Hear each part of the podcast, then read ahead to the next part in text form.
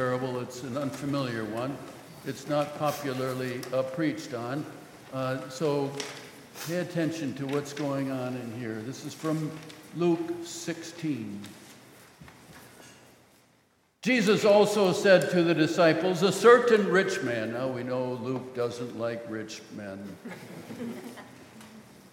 heard that his household manager was wasting his estate. And he called the manager in and said to him, What is this I hear about you? Give me a report of your administration because you can no longer serve as my manager. The household manager said to himself, What will I do now that my master is firing me as his manager? I'm not strong enough to dig, too proud to beg. I know what I'll do that so that when I am removed from my management position, people will welcome me into their houses. One by one, the manager sent for each person who owed his master money. He said to the first, How much do you owe my master? He said, 900 gallons of olive oil. The manager said to him, Take your contract Sit down quickly and write 450 gallons. Then the manager said to another, How much do you owe? He said, 1,000 bushels of wheat. He said, Take your contract and write 800. And the master commended the dishonest manager because he acted cleverly. Did you get that verse? The master commended the dishonest manager because he acted cleverly. People who belong to this world are more clever in dealing with their peers than are people who belong to the light. I tell you, use worldly wealth to make your friends make friends for yourselves so that when it's gone, you will be welcome into their eternal houses, their homes.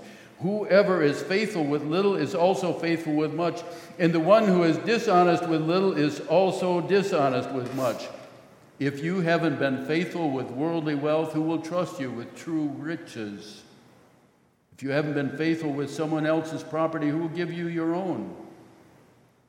No household servant can serve two masters. Either you will hate the one and love the other, or you will be loyal to the one and have contempt for the other. You cannot serve God and wealth.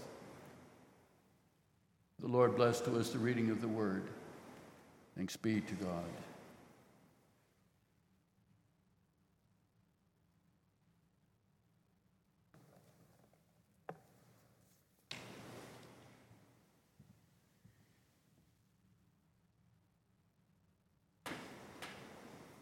Won't you pray with me?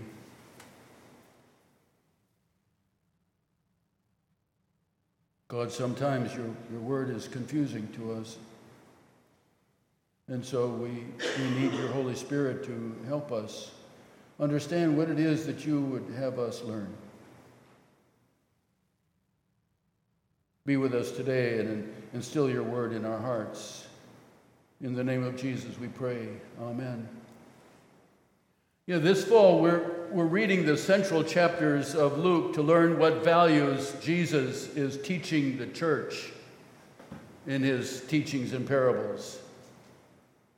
Now, it's not often that I come upon a, a gospel scripture anymore that I haven't addressed. And like most preachers, I've stayed away from this one because it is confusing. Apparently, even to Luke, who gives us three closing instructions and and there's no consistency among the commentators. Uh, we, we have a story of a landowner who has fired a manager for mismanagement of this estate. And, and, and seeing his dismal prospects, this manager, while still pretending to be an authorized employee, offered discounts on the tenants' debts if they settled, up to 50 Some read this to imply that the manager discounted his own commission or gave money from his own earnings to make up for the loss to the owner. Others think he discounted the hefty interest charged by the owner, making the owner appear more acceptable to the debtors and the righteous public. Most think he operated improperly, if not illegally, but may point out that he was in like company with defaulting debtors and an absentee landlord. The story doesn't tell us which, if any of these are true. Study it for yourself. And in, in, the, in the Pew Bible, it's on page 79 in the New Testament, if you want to look at it again.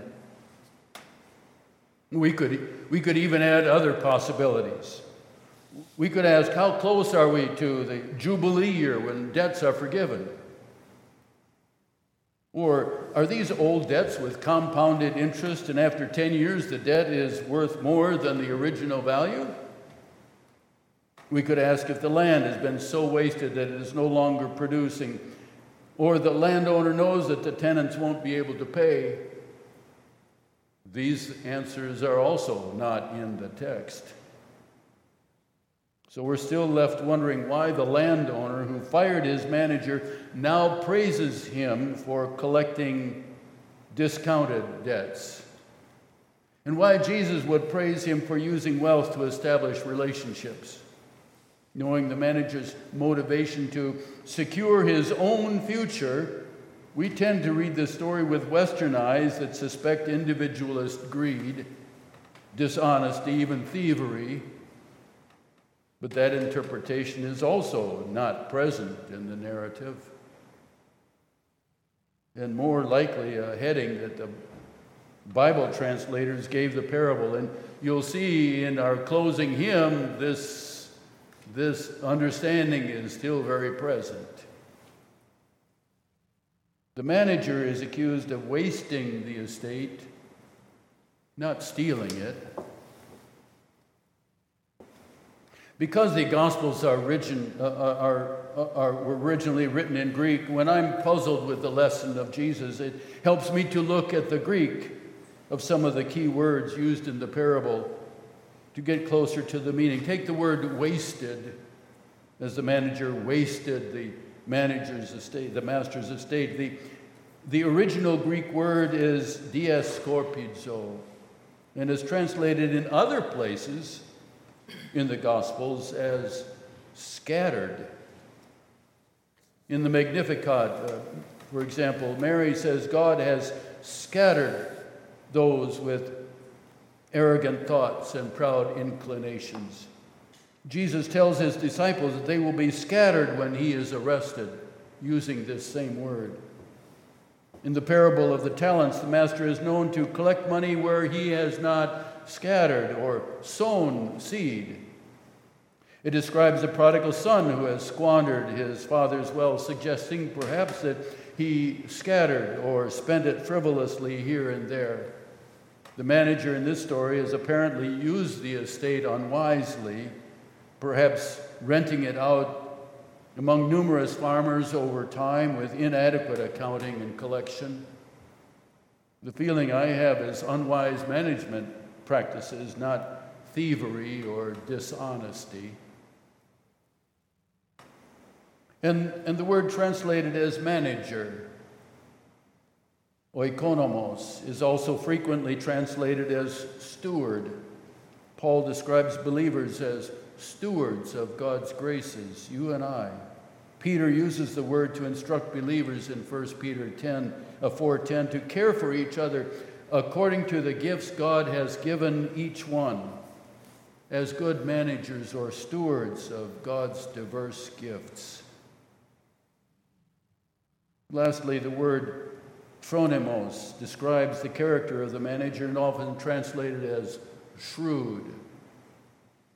Or in the translation we read this morning, clever. For some of us, this carries a negative connotation sometimes implying dishonesty. But in the same, the same word is translated elsewhere in Matthew and Luke as wise. The word is used to describe one who built a house on the rock, for example. And the bridesmaids who brought enough lamp, uh, uh, lamp oil to the wedding feast. Is this manager more wise than shrewd? Is it more accurately described, uh, translated as sagacious, a word we don't often use, meaning prudent, practical, or far-sighted. Because prudence is one of the four cardinal virtues coming from the ancient Greeks, Plato and Aristotle, I, I've chosen prudence as a value among others required to sustain the church. I think we can wrestle with and, and learn as a church from this, even most unpopular parable, to be prudent in our stewardship of God's gifts. So, what happened in the story is the manager took a difficult situation and solved it to everyone's satisfaction, including himself, the landowner, and the debtors who paid up. I, I consider this to be remarkable. He valued the relations between the three parties more than the monetary value of the exchange and adjusted somehow the calculated wealth to restore these relationships. He did so in a way that didn't discount the value of the wealth to the point that it made it unwise, unsatisfactory, or unsustainable. How he did that, we're not told. I've wrestled with and studied this enough to say with satisfaction to myself that it, it really doesn't matter how he solved his conundrum. We only know that the owner commended him the debtors were quick to respond, and he is left in good graces with both parties in a way that lets them work together again. Is this what Jesus wants us to learn? The parable before this one is the return of the prodigal son. Again, coming home and being reunited with his father is more valuable than the wealth that he scattered. The parable after this, we will discuss next week of a rich man who thinks his wealth is more important than his neighbor relations. Jesus is telling us, I believe, that we need to prudently use the gifts God has given each of us, whether it is our wealth, our talent, or our time to reunite and unite people in relationship with each other and with God. I'm sure this is why my mother spent, and she's probably listening to this now, $5.80 and a trip to the post office to send a package to me that I could have purchased for 250. she loves me and wants this relationship to, to, to, to blossom Relationships of faith, hope, and love are our priority. We have challenges as a church that call for prudence. We have as many people joining us online as we do in our Saturday worship service. How can we expand the opportunities of prayer, presence, give service, and witness so they are an active part of our church? How do we let people know that we are an open and affirming church to all God's people without telling some they aren't welcome or making them feel unwelcome? Let me share with you a, a concern I've wrestled with this week. We decided that our food ministry in Wednesday Night Live is an important dimension of our church's witness and growth of discipleship. That is, relationships with God, each other, and the world. If Wednesday Night Live ever becomes less than that, we should not spend our resources on it. But this is something that we have decided to invest in this year. Investing in the program and the food this week we had 45 children and adults singing God's praises in choirs, preparing to lead us in worship on a Wednesday night. We had 21 adults studying the Bible. We had 80 people feasting together in Christian fellowship. If you weren't there, you missed something, including several non members and first time visitors. We almost decided not to continue this program because we lost $30,000 last year on food ministries. We thought that was unwise. But with this reinvestment, we think this could be an important part of our discipleship ministry. And we will evaluate it at the end of December to see if we should continue, if it is prudent to continue it into the new year. To do this, we're charging adults $10 in order to sustain the program. That's more than last year. But compare that to our bill at Big Easy Coffee Shop in Egg Harbor on Friday, where I wrote this sermon.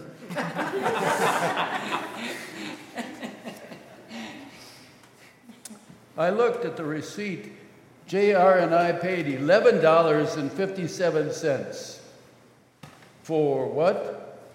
Two coffees and a scone. and tax and tip.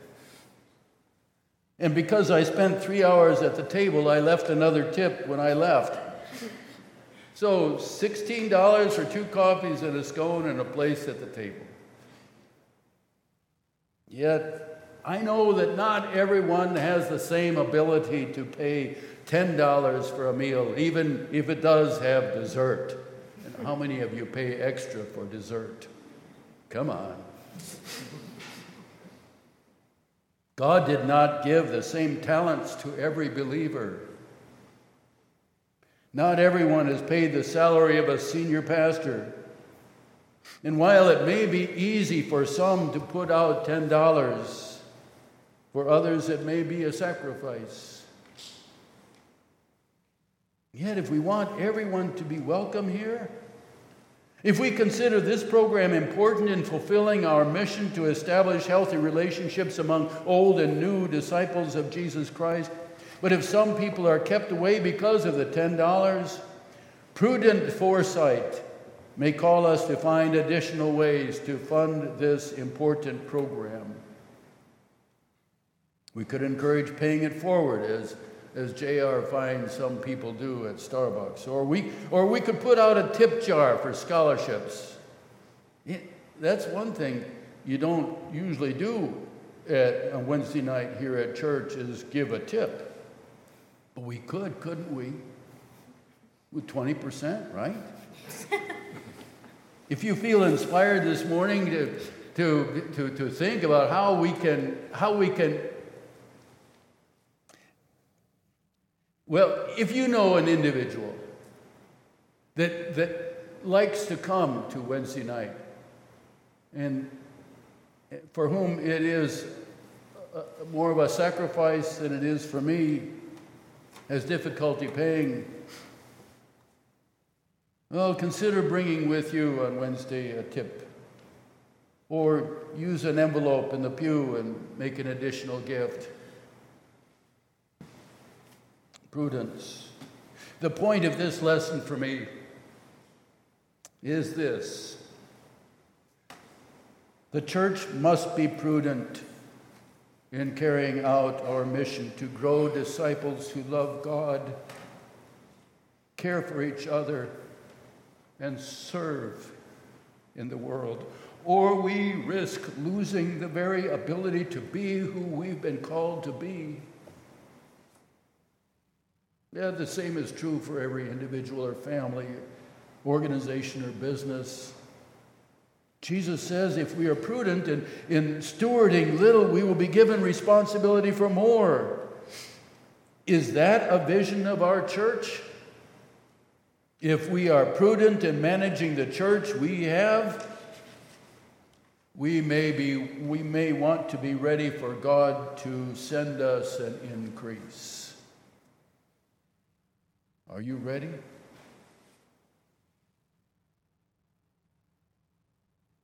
This is my prayer for the church. Amen.